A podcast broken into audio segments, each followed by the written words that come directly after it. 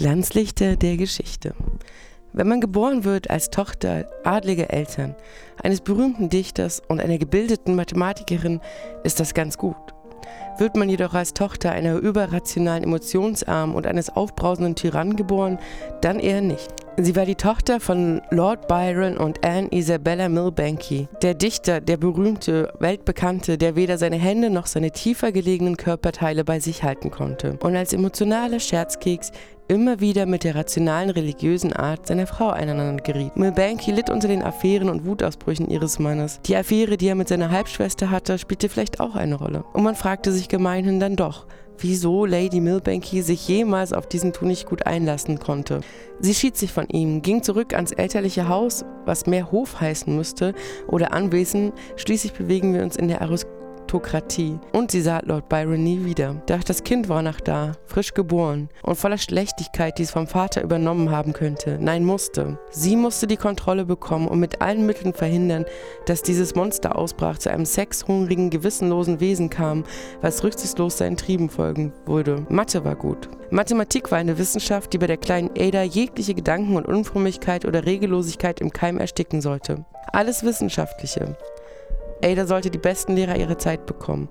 Ada war für sie Projektionsfläche für den verloren gegangenen Liebsten, den Verrückten, dem sie doch so sehr nachsehnte. Aber Ada würde ihn nie kennenlernen.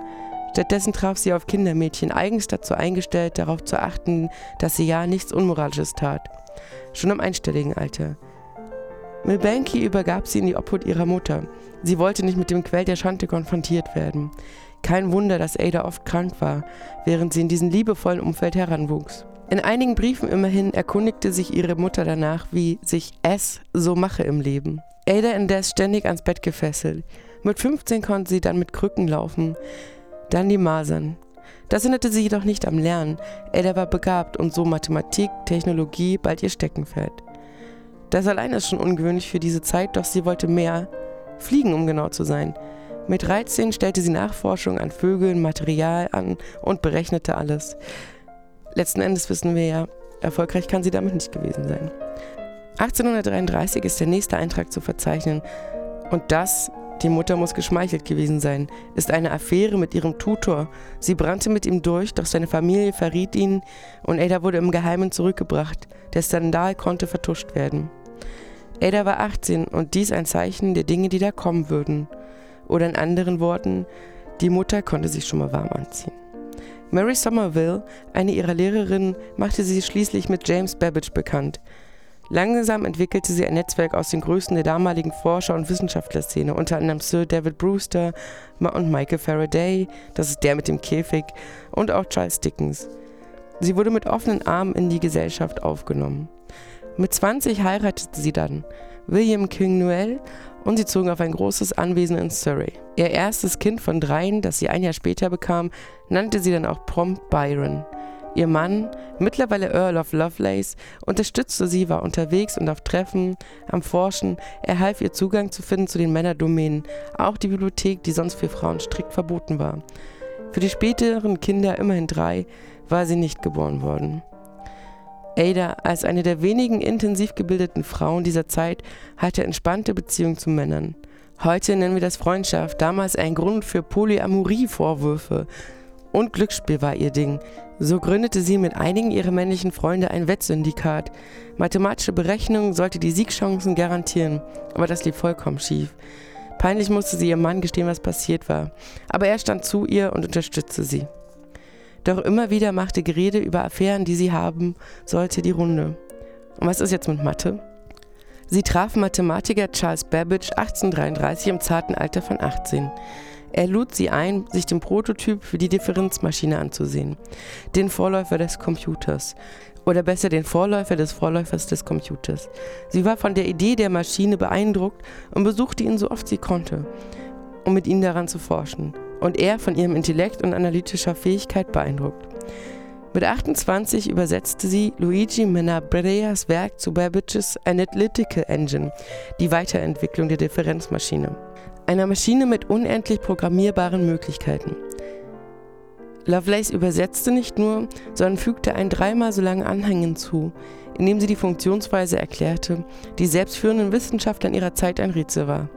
Dann der Part, der sie heute nicht als erste weibliche Programmiererin, sondern als Erfinderin des Computers gelten lässt, beziehungsweise als erste Programmiererin gelten lässt. Im kompletten Detail fertigt sie eine Sequenz von Bernoulli-Nummern an. Es ist damit das erste geschriebene Computerprogramm der Welt.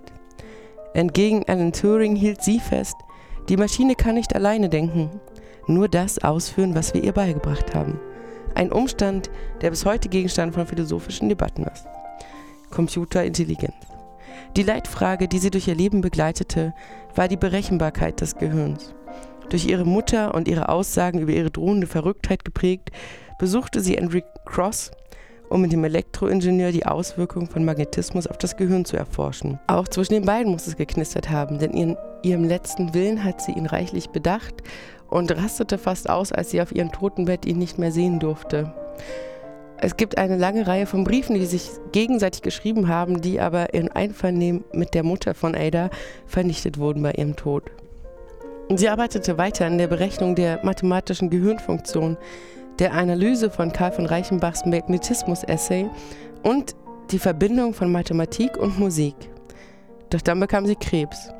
Auch während der Zeit, die sie durch den Gebärmutterhalskrebs litt, arbeitete sie weiter wissenschaftlich, indem sie Publikationen kommentierte und sich an anderen Wissenschaftlern entlang arbeitete, um sie mit ihren eigenen Feststellen aufzufüllen.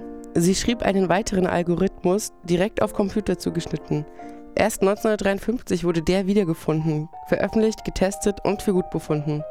Sie war der Zeit um 100 Jahre voraus, als sie erkannte, welche weitreichenden Möglichkeiten, abgesehen vom einfachen Berechnen, durch die Analytical Machine möglich wurden. Komputation statt Kalkutation. Die Zahlen als austauschbare Symbole für programmierbare Mechanismen. Das Innere jeden Handys unserer Tage. Mit 36 Jahren fesselte der Krebs sie ans Bett. Ihre Mutter wachte streng darüber, wer ihre Tochter sehen durfte. Alle ihre Freunde und Wissenschaftskollegen durften nicht zu ihr. Sie hatte sich ihren lieben Freund und Wissenschaftsbegleiter Babbage als Testamentsvollstrecker ausgesucht. Doch diese Rolle riss die Mutter an sich. Jedoch starb sie an den Folgen des Krebses im gleichen Alter wie ihr Vater. Das Aderlassen tat sein Übriges. Im August des Jahres bat sie ihren Mann zu sich ans Bett. Nachdem sie sprachen, verließ er sie für immer und sprach bis zu ihrem Tod im November kein Wort mehr mit ihr. Niemand weiß, was geschah. Das war das Leben von Ada Lovelace.